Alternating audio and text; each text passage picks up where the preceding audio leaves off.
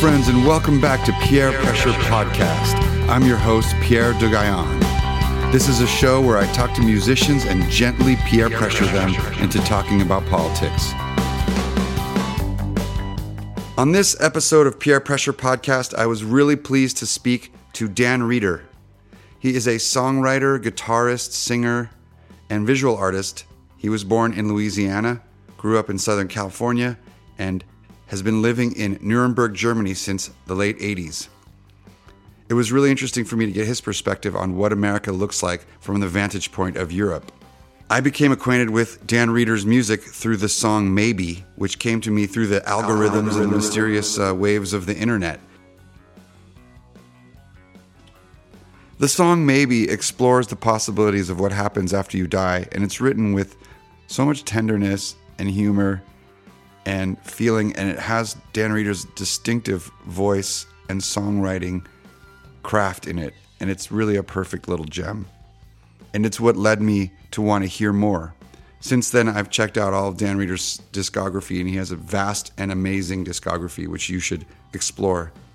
These songs are firmly rooted in the Americana and folk tradition, but they have really contemporary lyrical themes that are woven in this really effective and efficient way. The writing is just fantastic. It reminds me of the best of Nick Cave, Tom Waits, Leonard Cohen, and even Georges Brassens, which is one of my favorite French songwriters. And among Dan Reeder's many fans, one of them is the late great John Prine, legendary American songwriter, who took Dan Reeder under his wing, released his catalog under his label Oh Boy Records, and Reeder was fortunate enough to tour with him. We'll talk about how that came about and what that experience was like. Dan Reeder is not a fan of performing live, it's not something he likes to do.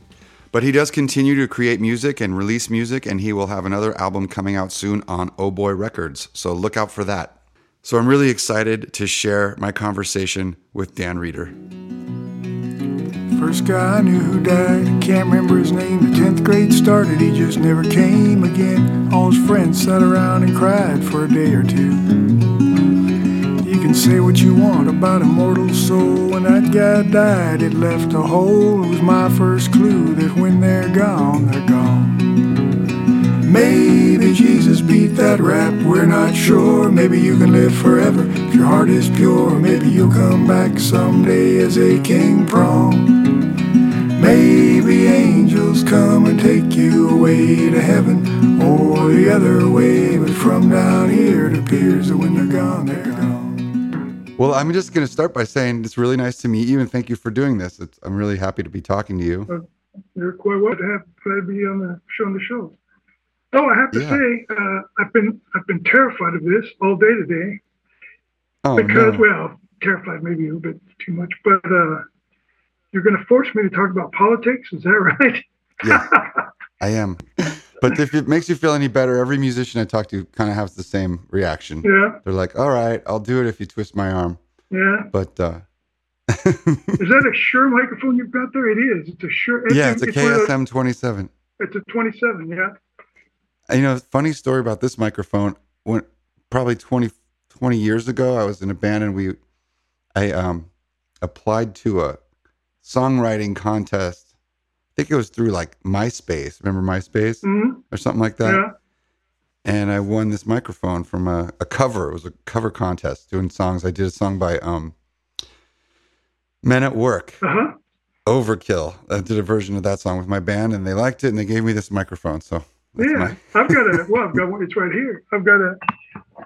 It's a uh, KSM 42. nice. Well, I've been thinking about a new microphone. Yeah, I've been thinking about a new microphone. Well, there's nothing in this world I really need, really need, but I've been thinking about a new microphone. Well, those Neumanns, this sounds so smooth. So you live in Nuremberg, right? You're in Germany, obviously, Yeah. and you you but you started out in California, Fullerton, or you went to Cal State Fullerton? Yeah, I Fullerton. went to Cal State So- Fullerton. I met my wife So there. She was, um, well, she was there as an au pair girl. And she um, like looking after people's kids and taking care of the house, Sure. household and stuff. And she went to the university just to see what was going on, um, and we met there. And then she had to come back because of a, a visa problem, um, and she said I should come to Germany. So I talked to my professors. I'm, I'm like one semester away from finishing my degree in art, and they said, Hmm. "Yeah, go, go, go to Germany. Go to uh, six months of Europe is better than a semester here for for an artist, no matter what." Mhm. So um, I came here and I just never went home. I stayed here. So did you ever end up getting that degree, or No, that just no, never I never did. Okay. You know, well, what they say is an art degree and and uh, a couple of bucks. I don't know how much a cup of coffee costs now. We'll get you a cup of coffee. exactly. Yeah. That's pretty great, though. I, I spent a ton of time in Germany. I love it. Ah. I, I was in a band that was on a German label, and we used to tour there all the time. It was our s- starting place, and Yeah. I've always just I feel like the, the way they treat musicians is the best best ever. Really, I mean, I, I've never had a better time than touring in Germany, and you know, Yeah. it's it's a great place, and I have a really a real fondness for Germany and German people. So Yeah. I- Where were you in Um, Germany? Well, I guess if you were touring, you were all over the Well, place. we our our label was based in Hamburg, and then uh, we would always start out in Hamburg or and then or Berlin and go to Frankfurt and all the you know City. all the main cities. But we spent we went I toured um, East Germany quite a bit. Went to Leipzig and I love it. Dresden. Dresden, Uh, yeah. Magdeburg, maybe. Possibly formed in. I know you've done some performing in, in Germany. You've played you played Nuremberg quite a bit. Yeah, you- well, I wouldn't say quite a bit, but you know, the thing is, I avoid, I try to avoid playing live. I just don't like to do it. Um, sometimes I do it with my daughter. Um, oh, cool. Yeah, though now she's in Heidelberg studying, so she doesn't have, uh, she can't do it. But well, the great thing about playing with her is I could I could fall over dead and she could finish. She can do the concert by herself. I think she'd rather I wasn't even there, which is what I want. She takes over and, and runs the show. You outsource your music to. That's right. yeah, That's great. I think I saw a video of you guys playing together. It was really I was just going to say we used to do uh, little concerts together. One time, I got a, a a culture prize from the city of Nuremberg, and it was actually um, what was the second one I got? First one I got for painting, and this one I got for music. And when you get the prize at the prize presentation thing, you have to do a three minute uh, presentation of sort of whatever. So I thought, well, all right, I'll just uh, I'll just do a song with Peggy, my daughter. So Mhm. that's what I did. Uh, we went up there. She was like 14, I think. She comes out there. I mean, she doesn't give a shit. You know, like all the Mm. all the culture, like the the mayor, the the culture mayor, the all these high powered people are in the audience. Pretty big audience too, like 800 people, I think, something like that Wow. And uh, she just does not give a shit. She gets up there in her little shorts and her tennis shoes and her hoodie, and uh, does a fantastic job. And and from that moment on, people started calling us for uh, for gigs.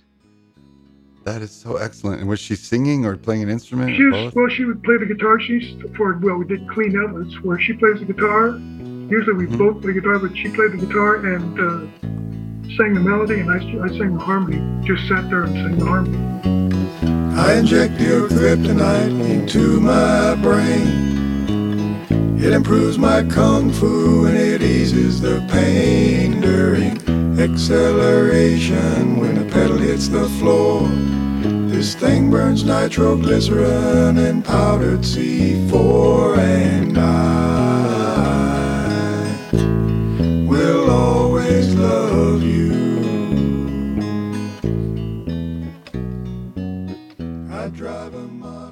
Well, your songs are layered with all these harmonies. So that brings me to one of the questions. Let me let me back up and just say, I um, came across your song "Maybe," and it absolutely just knocked me on my ass. I just think it's one of the most beautiful things I've ever heard. Oh, Every time I listen to it, I try to, you know, there there seems to be a bug that flies in my eye or something because I tear up every time I hear it.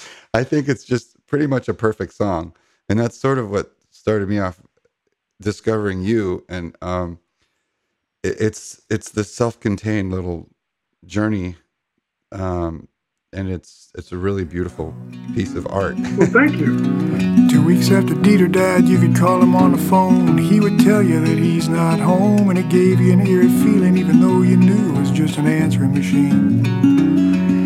Cause somewhere deep inside, you know that they don't come back when they go, and he had gone, and when they're gone, they're gone. Maybe Jesus beat that rap, we're not sure. Maybe you can live forever if your heart is pure. Maybe you'll come back someday as a bug in the lawn. Maybe angels come and take you away to heaven or the other way. But from down here, it appears that when they're gone, they're gone. My mother died in intensive care. We were sitting around singing on folding chairs when I got the feeling somebody wasn't there. Well, I counted noses, but it came out right.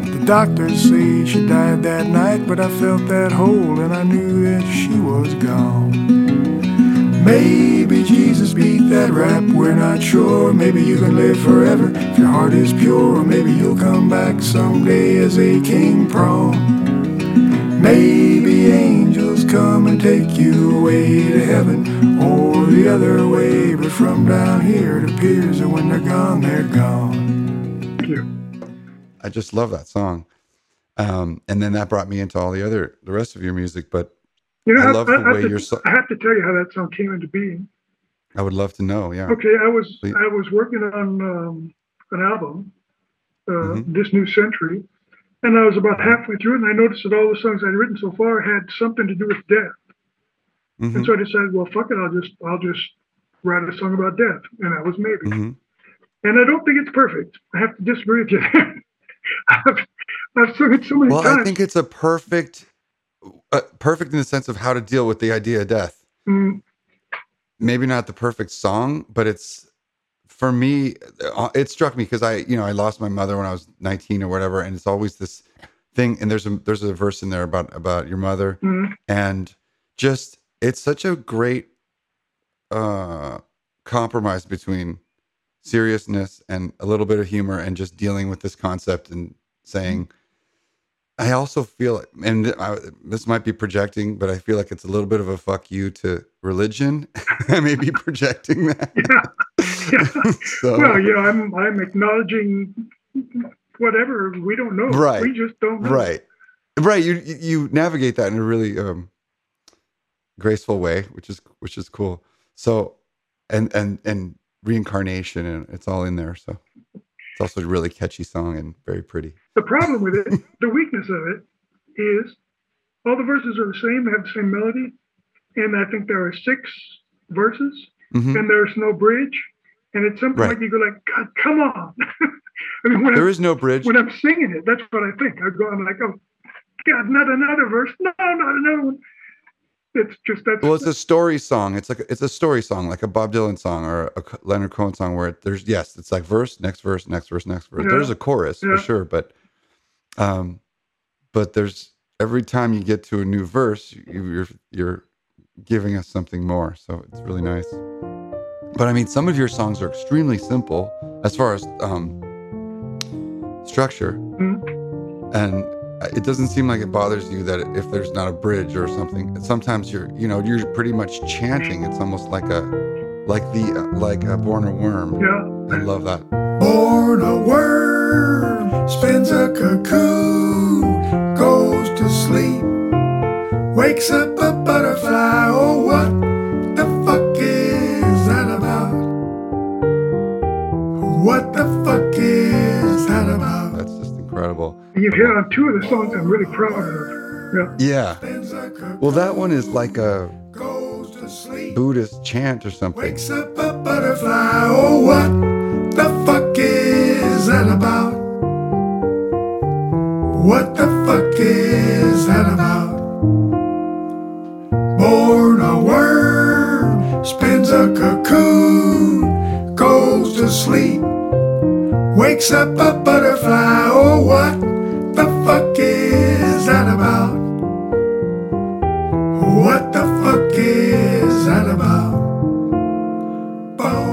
okay i have a lot of thoughts about born a worm and i want to ask you Oh, about them right. so to me, the, what's, there's so much. It's so fascinating. It's so self-contained because you start off in this almost classical, really melodic, gorgeous thing about a butterfly, and or about a worm, I guess. But it and so we're in this classical world world where it's pretty, it's really harmonic, and then it turns, and then it says, "What the fuck's up with that?" What does it say?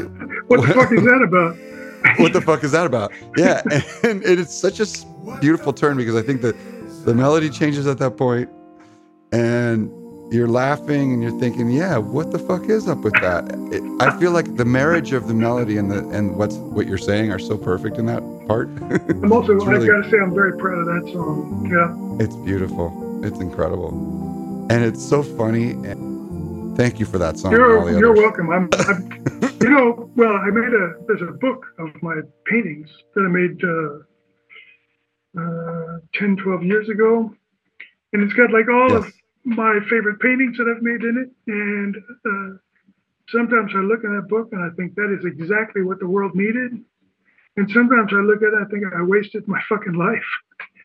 it's like either or. You just you just you know defined being an artist Yeah. pretty much. but it, it actually is that way a lot of times. You just go, God, come on.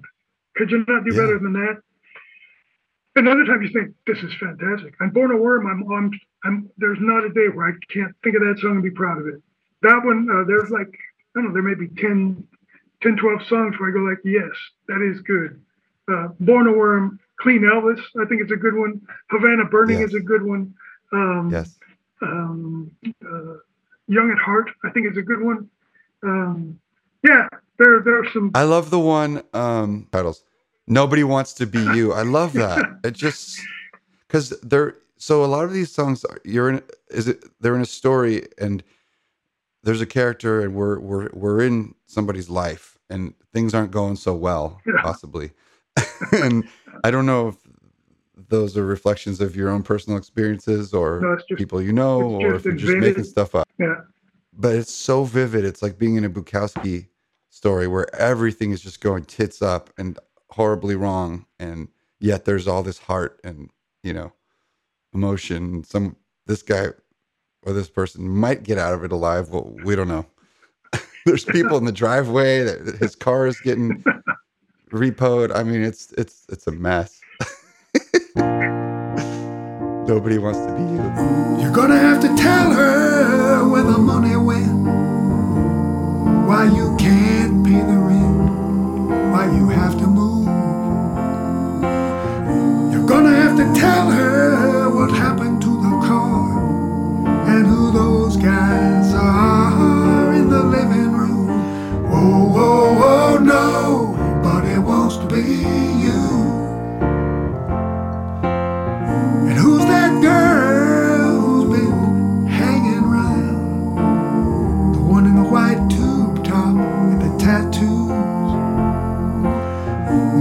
showing everybody her ultrasound? And what does that have to do with you? Oh, oh, oh, nobody wants to be you. Did you really think you could just move away? How dumb are you anyhow? You know those guys have their guys probably watching us right now.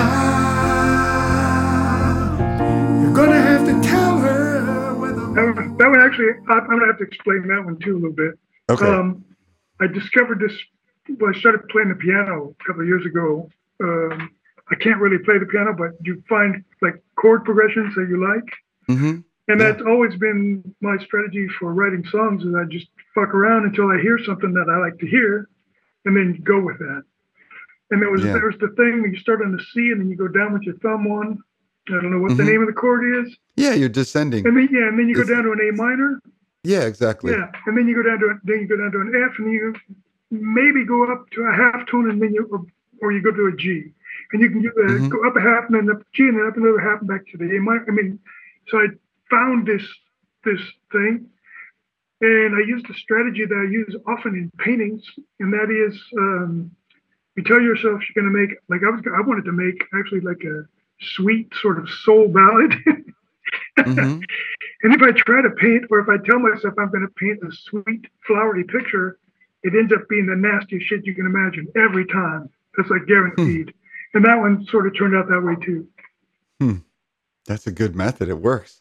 That's, no, I'm also fascinated in your the technical method of how you layer stuff because you, you, eh, all your songs have these really tightly crafted um, harmonies that are great, and there's like a bass. It's almost like a barbershop quartet happening in some way, but not not corny like that, but really mm-hmm. tightly woven harmonies. And so, how do you come up with that stuff, um, recording wise? Well, actually, the reason I'm a musician, if I am a musician, is because of computers. Uh, when I was about 17, I would have killed for those four-track cassette things, but they were super expensive. They were like fifteen hundred dollars at the time, which was like mm-hmm. I was never going to come up with that much money.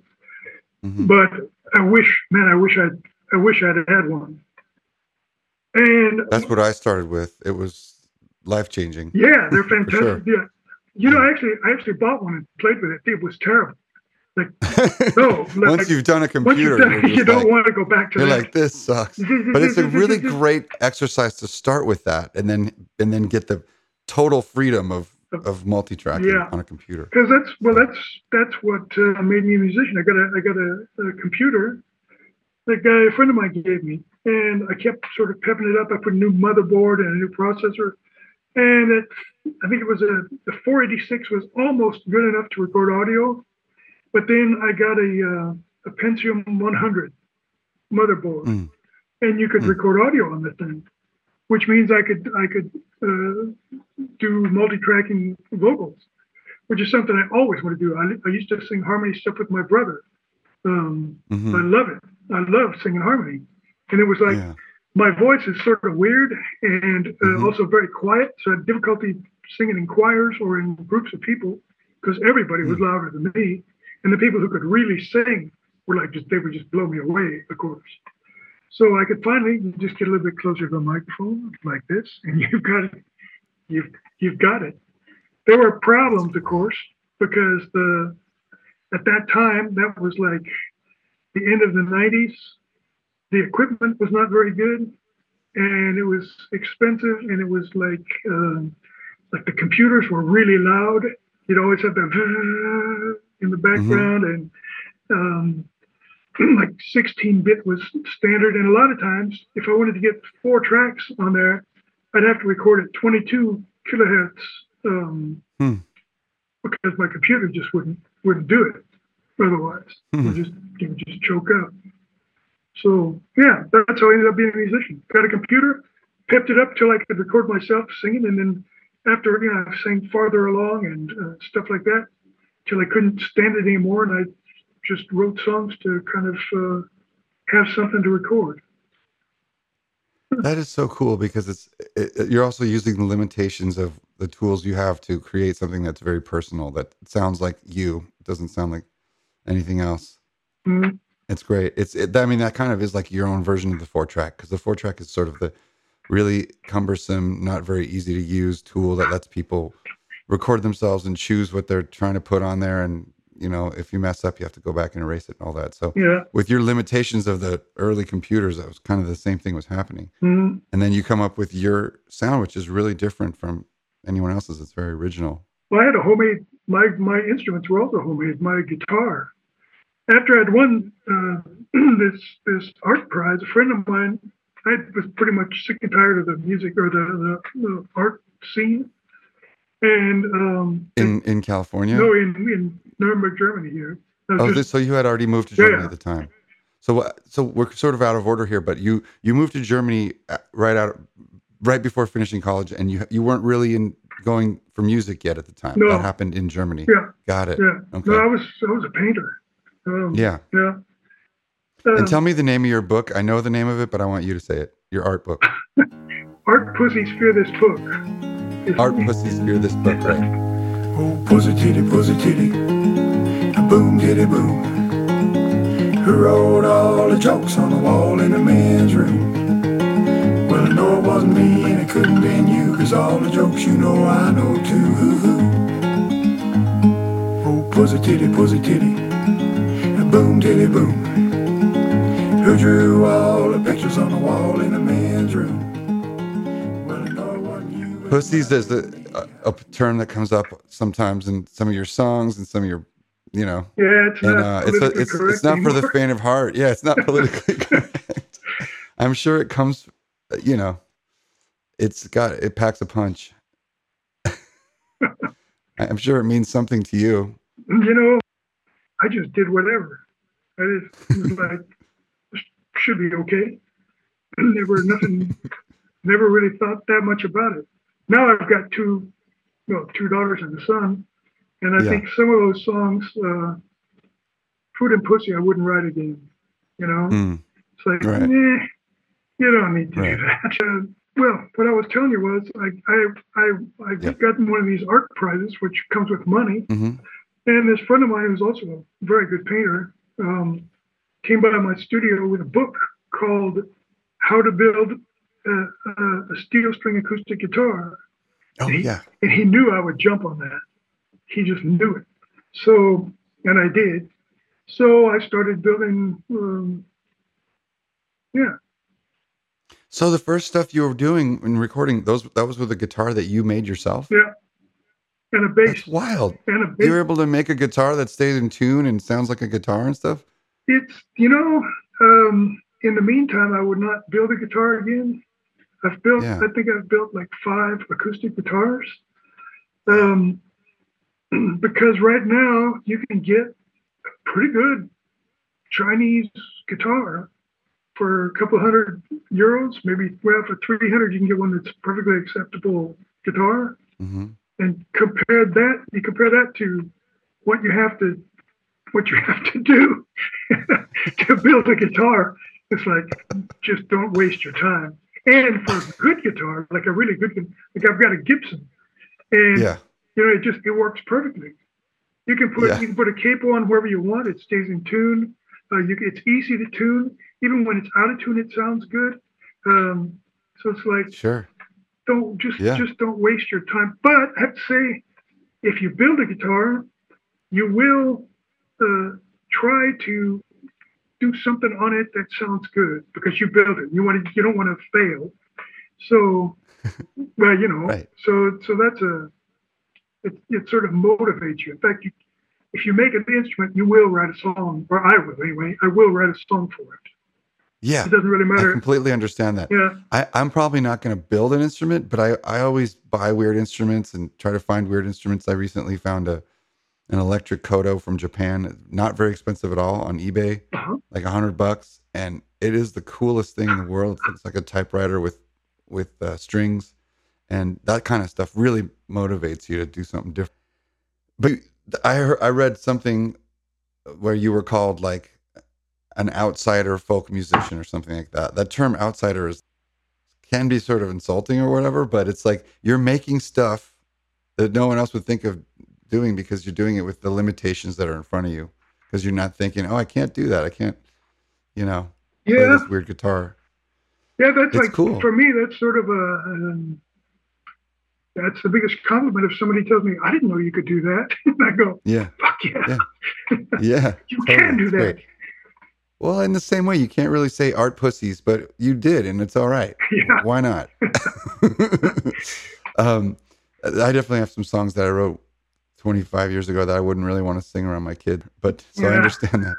So I was going to say then, how did you get connected with John Prine? Because you were on his, you're on his label, or were on his label, Yeah. right? Oh boy. well, I'm, So how did that yeah, okay. come about? I'm still on Old Boy Records. Um, hmm what happened was I made I made a record. Um, actually, in the beginning, it was a it was cassettes, and Mm. like I would have to for each one I would have to like in real time record the, the things. Um, then I got a CD burner, and I was selling CDs at the time to like people. But there was one Mhm. guy, a guy named Chris Schmidt. He's a harmonica player here, and he bought one of my CDs. And I said, "You can just have it." No, no, I want to pay you. I want to pay you. So it was like I got 15 can't remember if it was marks or or euros at the time. Um, Mm-hmm. but it was like, damn, okay. Uh, because at the time, the, the the raw blank CDs cost fifty cents. And you could Right. sell them for fifteen euros. So I was like, I was like drawing covers, like each one had a different cover. And then at some point, I made, Wow. a, I, I made a cover that I could print, and I sold So they were they were little pieces of art. You were yeah. Each Yeah. one was its own little piece of art. Yeah. Yeah. And I thought, all right, you know, if people, if people, even if they don't like the music, they're getting a picture for 15 euros. Um, and then I started printing them, and I uh, kind of, I think, I, you know, I'd sold quite a few of them actually, and but it it was I wasn't selling anymore, and I thought I'm gonna, I should send one to. Uh, well, I was going to send some. I was going to send one to uh, Bruce Springsteen. I was going to send one to Emmylou Harris. I was going to send. One, There are a lot of people I was going to send one to hmm but you can't find their address anywhere. They're like they Hmm. are not. They've got a they've got a wall up, man. You You can't. kind of have to find their manager or something. Yeah, and I wasn't Tough. willing to go that far. But John Prine was like, "This is my address. You can call me on the phone." he was like, That's cool. "Okay, yeah." So cool. So I sent it. I sent him one, and um, then I got it with a little note explaining uh, what I had done and um, whatnot. And I got a. Well, I, I came home from a from the pub. It was like two in the morning. I was drunk. phone rang, which is like, oh shit, phone rings at two in the morning. That's that's not good. You know, somebody's here, and I'm just not gonna. Okay. Answer. I'm just not gonna answer. Do you need to take a sec- second? No, I'm just not going to answer. They'll leave. That's what I think. I think Okay, so the phone rang just like it ra- just I, rang. just like it just now. rang. Well, that's the doorbell. But um, Okay. Two in the morning. two in the morning. You're drunk I'm drunk, you know, and the phone rings at two in the morning. You think, what? on German beer. yeah. So, so it's it's Al Bonetta, um, John Prine's manager and the president of Old Boy Records, Wow. and he said they wanted to put my put my record out, and I was like, I was like in shock. Wow. like totally in shock. What the fuck? You what? Wow. and what was even better, um, they didn't really change anything. They got it mastered because you had to like you have to have the, the volumes level Sure. sort of Yeah, the yeah. same. But Mhm.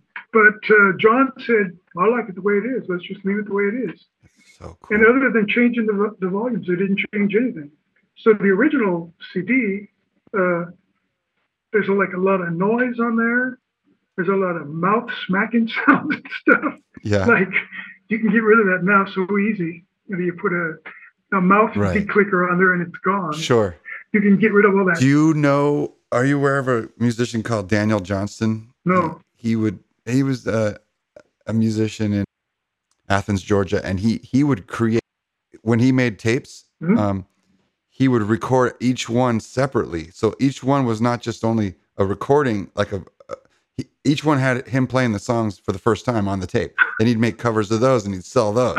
and he'd go around to like concerts and so you were, you went one step a little easier. You actually ran off, you know, the same versions of the songs, but you made different covers on it. he was he would go out and sell it. So those tapes now, and then he became this very, very beloved um, musician. But those tapes go for insane amounts of money because each one was an original. uh, uh, that's that's like a combination of really stupid and really genius. Exactly. so you, so then that's so great to get that endorsement from John Prine, and you know he heard he heard what you were doing, and he really got it, and he put it out there. And so, Yeah, it's and Did- he invited me. Um, well, he invited me to go on tour with him to open shows for him. wow. So one, let's see, it must have been 2004, 2005, something like that. Can't remember actually, but he was doing a tour across Canada, and Al Bonetta called me and said, "Do you want to go open shows for John?" And I said, eh, I don't think I want to do that. And he says, Have you ever done it? I said, I don't like to do that. And he said, Have you ever done it? And I said, No, actually, no. And he said, Well, you then you don't know, do you? It's like Good point. hard to hard to argue with that logic. So I agreed to do it and went and we started in Halifax. And interestingly, um, Al Bonetta went along. He was there. And Hmm. normally on John Prine tours, Al Bonetta is not there. Like, Mm. I don't think they wanted him there. And I'm, I still am convinced that uh, he was there to sort of break it to me gently if I failed. He was, he was the guy, he was there to send me home if I failed. Oh wow. That's what I think. Nobody ever said that. That's just what I think. But I didn't fail. I did really well, actually. I sold a ton of CDs and made a bunch of uh, fans, I guess, and Yeah. um, had a. It is. It is. Did you enjoy the experience? you know, it sounds to me like you don't really enjoy playing live too much. Do you have stage? Do you have like anxiety Yeah, around that? yeah. or- yeah. yeah. But I have to say, uh, once I'm on stage doing it, you know, I, Mhm. and like I'll practice until I know I can do it and won't Mm-hmm. mess up. Um, and once I'm on stage doing it, um, it feels really good. And it's something that I that I noticed, like at the pub I go to, there uh, a lot of musicians would go there, and they would go there after a gig, and they would talk about, oh, the audience had this, and they had this kind of energy, and it was this way, and it was that way. And I thought, full of shit. What are you talking about? It's just that you're playing, and they're fucking listening. You're making all this Mhm. stuff up. They were like, no, Dan, this is a the audience is part of the whole thing, Mm. and uh, you go up on stage. Well, with John Prine, it's either going to be it's going to be between a thousand and two thousand five hundred people. Yeah. So I found out that's a real thing. Like the audience is is like uh, somebody that you're, Yes. that you're talking to. Absolutely. Yeah. You go, yeah, well, of course, Dan, but I didn't know that. No, no, I'm not saying it like that. I'm just, I'm, I, I feel it because it's, and it's, you don't realize it's going to be so important until you do it a, a while. Yeah. It's like, oh, this is a real thing. And then I don't know if you ever had the experience where it doesn't go so well and you're just kind of going through the motions. That's, that's a real bummer. Hopefully that doesn't happen. But it sounds like their audience really embraced you and really knew what you were doing. And Okay, so well, kind of a John, pushed you along. a group of people that comes to a John Prine concert, that's like Yeah. these are my people right there. Yeah. This is like handpicked uh, Yeah. for me. Couldn't be any better. It couldn't Yeah. be any better. And you went across Canada. Did you do a ton of shows? How many shows did you do? Uh, that going there, I think I did ten shows. We went. Oh, that's we so went cool. From there and headed uh, west. We stopped in Edmonton, Mm. and then I went and did it again in um, England and Ireland and Scotland, and the Mm. UK thing there. With John Prine as well? Yeah, yeah. Or? always Yeah. open. That was the opening act, and then twice, um, once in the Pacific Northwest up there. Well, Mm. not Pacific, uh, Montana, Wyoming, um, Mm. ending up in Washington, Bellingham up there, and then another one um, where we were. Well, there was one where I was actually in Southern California, Cerritos.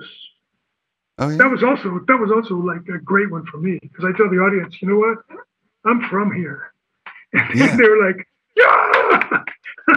right, right. But before the show, the people who um, the people who organized it had heard that I sometimes use salty language on stage, Yes. and they didn't want me. They were like, you know, we don't, we don't. This is we don't do that here. And so, What what venue was that? It was in Cerritos. it was in Cerritos. Cerritos is southern, is like uh, south of Orange County, or where's that? It's right in the middle of Orange Oh, no. County, like right. Where did you grow up? Um, Orange. Well, in Lynwood and then in Orange. Lynwood is. I grew up in Costa Mesa oh, okay. after France. Yeah. Yeah, so I'm familiar with Okay. Yeah. Yeah. Well, I went that, that to. area. I was in um, Lynwood, which is Mhm. up by L.A., Compton, up around there, Mhm. uh, till ninth grade. Then we moved to Orange. Oh yeah, I had a.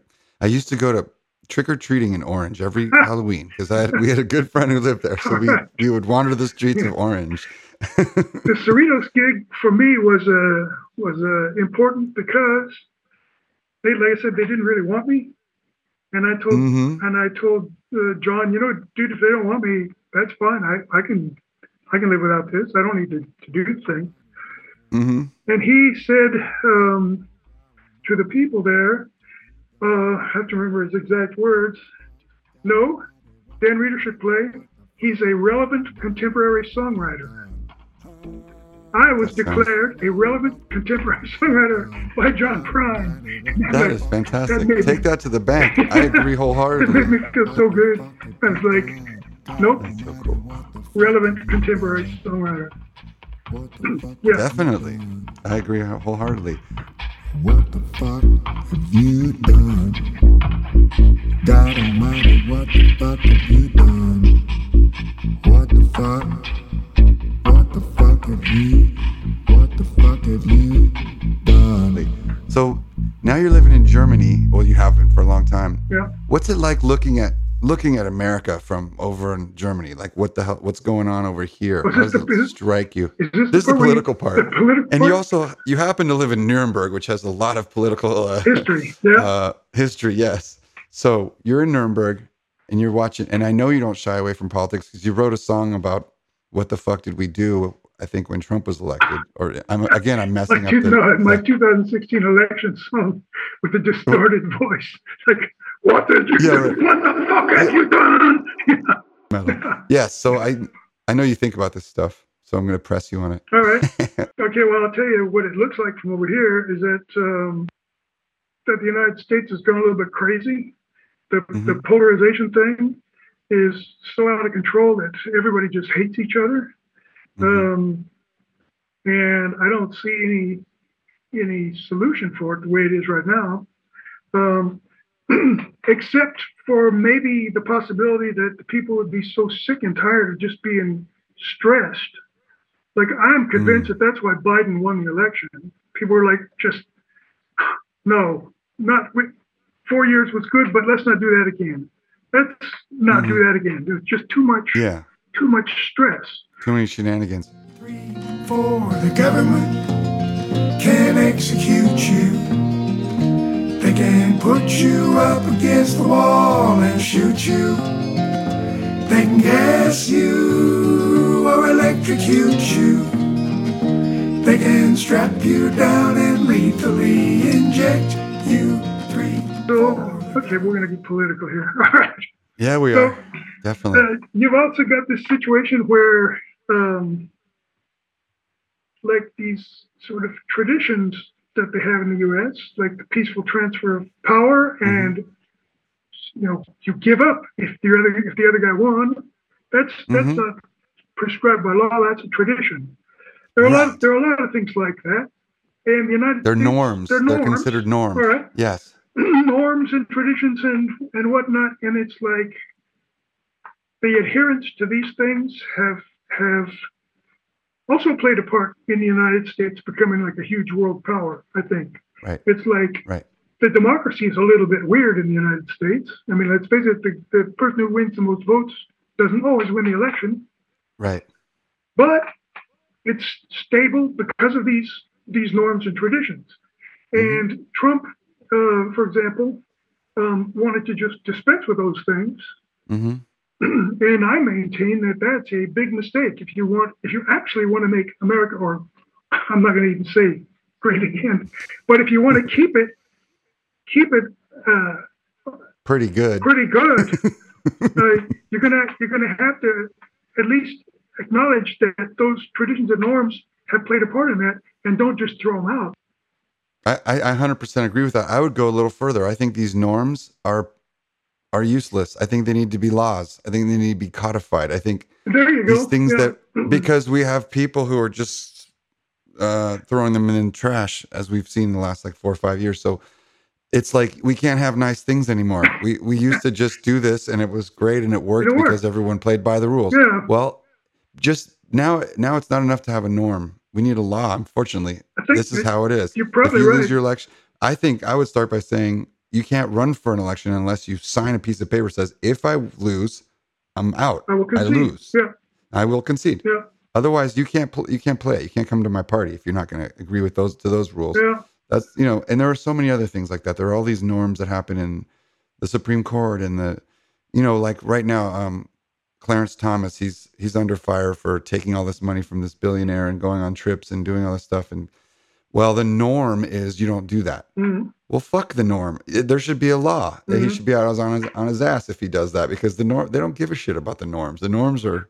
are useless at this point because we're not a normal country anymore. Yeah. you know. yeah. So Um, well, I can basically tell you what I think my my political view right now is the following about the United States. if you were a chicken farmer and all and all your neighbors were chicken farmers and all your chickens died, you'd probably go to your neighbor and say, "Why are your chickens not dead?" You know, hmm you would ask somebody where what how they did it, someone where, where the chickens are alive. And hmm in the United States, for example, the health the healthcare system, they've got Mhm. they've got healthcare systems all over the world that work beautifully. Yeah. And, and if it's and if they're not if they don't work perfectly, they at least work. Germany Yes. is one, Sweden's Yep. one, Norway is one, England is one, Canada's one, Mexico I think Mexico also has one. Um, France. France.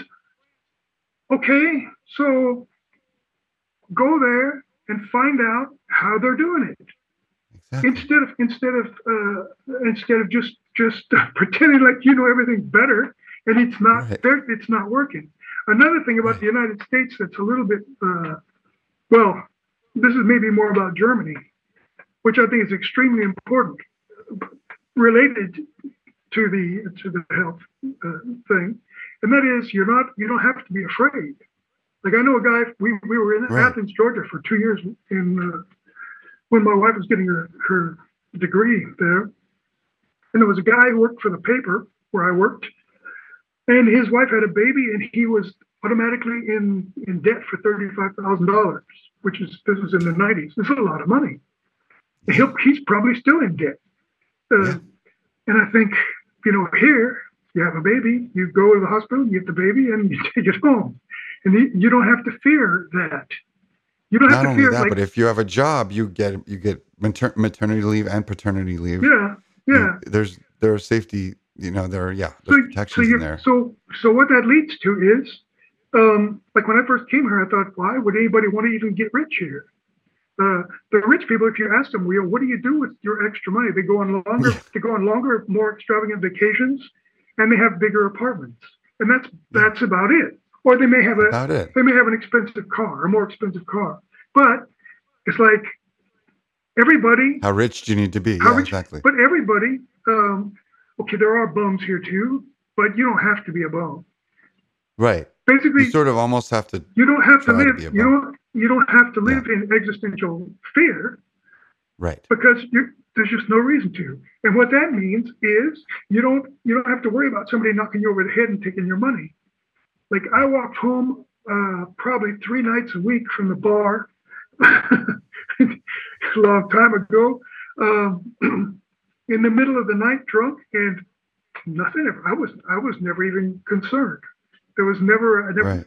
Who's going to what who why would anybody do anything to me so here's another thing that they do here that they don't do in the united states and i think this is very important if you go to a beer garden here and it's full or pretty much full and you see okay there are two empty chairs at a table and there are four people already sitting there well you go and you sit in those chairs Yes. because they're empty places.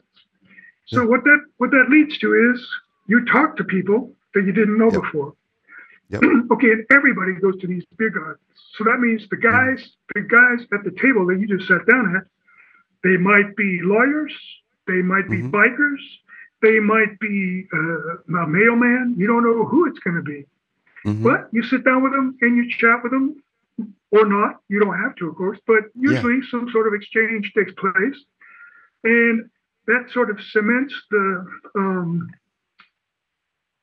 what you what are you going to call it? The the the society. Social connections. Social- sort of like yeah. it's social because connections from It- from and top it's an equalizer. Yeah, it's an equalizer It's an because you're all equalizer. human. You're all drinking the Yeah. same beer out of the same glasses, Yeah. and if the handle's Right. warm, you think, "God damn it, they should have let it cool off a little bit." You know, no, seriously, it's like it's like a thing. We all have the same experience. We like this place Right. because the beer here is good, or the bratwurst here is Right. good, or whatever. And you don't have to be rich or poor to get a seat there. no. You're just going to sit down. Yeah. And and you wouldn't know which ones were rich and which ones were poor anyway. I was sitting at the bar, just thinking about the way things are, and watching the bubbles rise in my beer.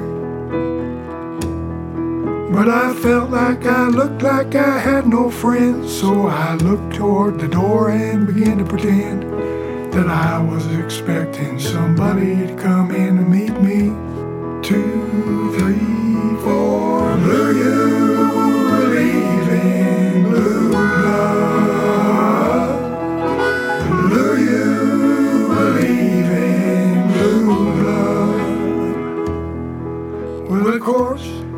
nobody came. So, when you moved to Germany, you said it was in 2003. Were these things that you discovered slowly, like all, sort of all these things that you now appreciate about the way I would say socialist democracies um, operate? Are these things that you, you know, did it have to dawn on you, or were you already sort of primed for? I was not of primed for it. Well, actually, I moved here. Yeah. I moved here in 1986 or 87. Oh, got it. Okay.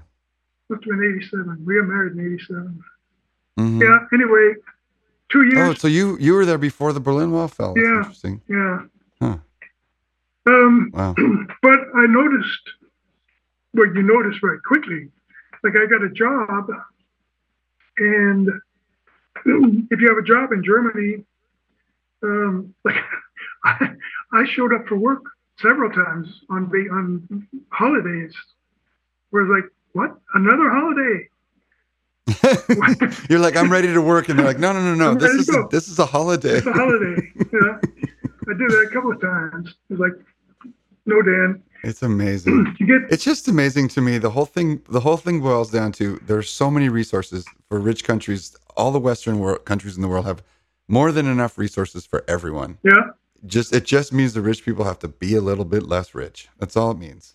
Fix fix everything. And I, I have to You say, um, the, uh, the not being afraid, just not being afraid of Right. of, uh, of your neighbor, like, that is rich.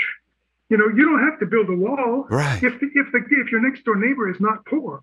You don't have to build a wall. You don't have to have a gated with a Right. guard and all that shit. You just Yeah, because your neighbor's taken care of. Because your neighbor's going to go to school for free and going to have education for free. So that's yeah. right there. That's yeah. That's another thing. The college, God Almighty.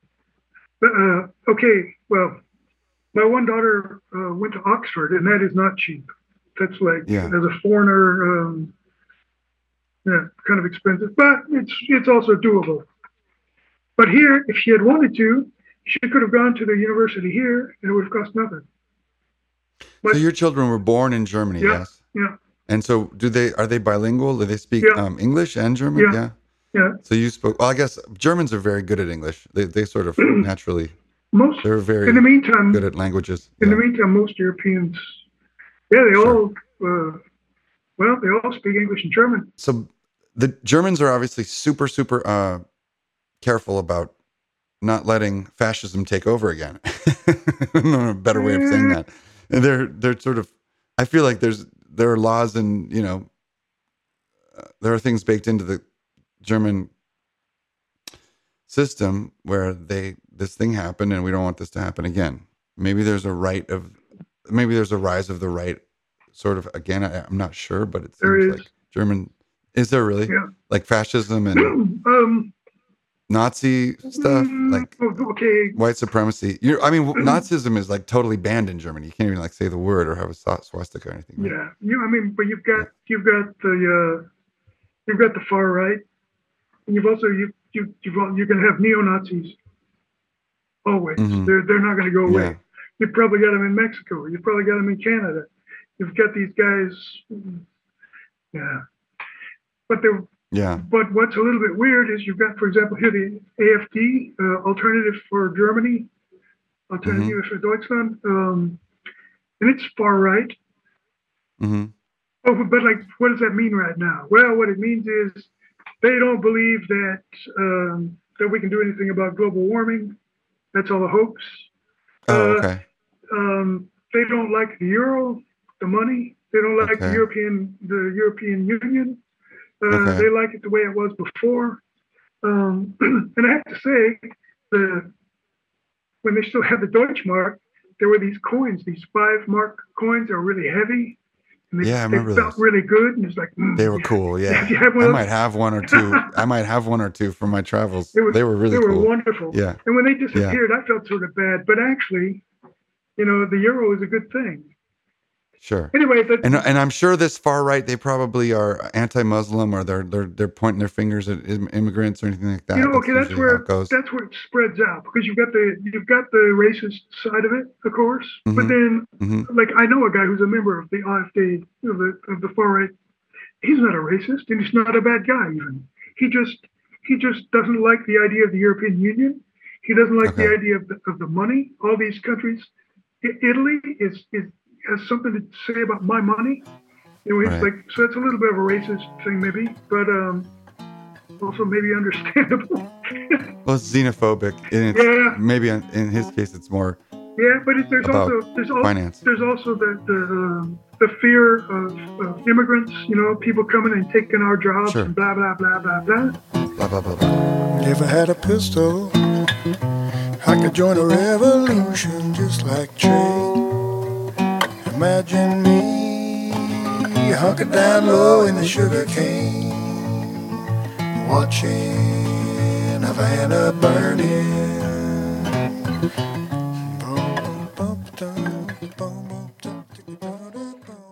And how's Germany with the whole anti trans, anti gay, anti all that? That's all that fun stuff that's happening in America. I don't know what's going on with your in, It's the with that same. Germany. It's the same. Yeah. I think from what I've Yeah. from what I've read, there's getting more of a uh, there's more acceptance. LGBTQ plus whatever T. You forgot the IA. okay.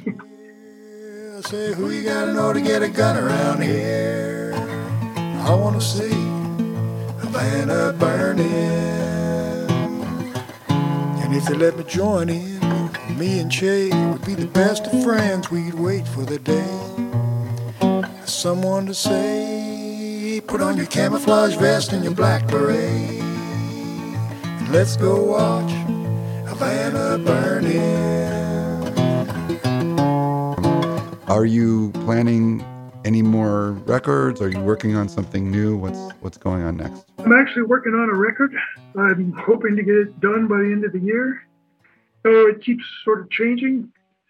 Um, and I may make, uh, I may do something the record company doesn't like, and that would be to make a whole record of very, very short songs, like Mhm. 45 seconds to a minute, hmm because that sort of comes naturally to me. Um, you That would be great. They don't they don't like that idea. You know, I don't know. I don't. I know. I know the one woman doesn't like. She wants me to write longer songs, but Okay. I don't know. Well, we'll have to see. Like that changes from day to day. And if I have an Yeah. idea that's good for a long song, then I'll probably write a long, a long song. Yeah. So you have to promise me one thing. Yeah. If I said anything stupid, you cut it out, okay? Sure, absolutely. I don't think you said anything stupid, but if uh, or if something occurs to you like, oh damn, I didn't mean to say that. But the problem, it, it would most likely be me that said something stupid, and then I'll cut myself out. No, no, no, no, no. really, I can't thank you enough for for just your music. It's so it, it's been such a joy to discover it and listen to it. Well, I'm really looking hear. forward to the next thing. And um, you're and so you have the one art book, Art Pussies Fear This Book. I just like saying that. Um, and is that available? How do people find that? Uh, the only way you can get it is to buy it directly from me. There, Okay. there was a place online where you could get them, but they were like charging eight hundred dollars or something. Nobody, Okay. nobody bought. I don't, I don't know how they got on, how they got them or how that worked. But um, Right. Really looking forward to hearing your next record. And for everyone listening, check out Dan's music. It's amazing. So thank you, Dan. And um, Guten Tag, Guten Nacht, I guess. It's nighttime for you, right? uh, yeah, well, it's about seven in the evening. Okay. All right. Well, thank you for this. It's great to talk to you. All right, well, thank you for having me. Born a worm, spins a cocoon, goes to sleep, wakes up a butterfly. Oh, what the fuck is that about? What the fuck is that about? Né un ver, dit ce cancan, il s'endort, se réveille en papillon.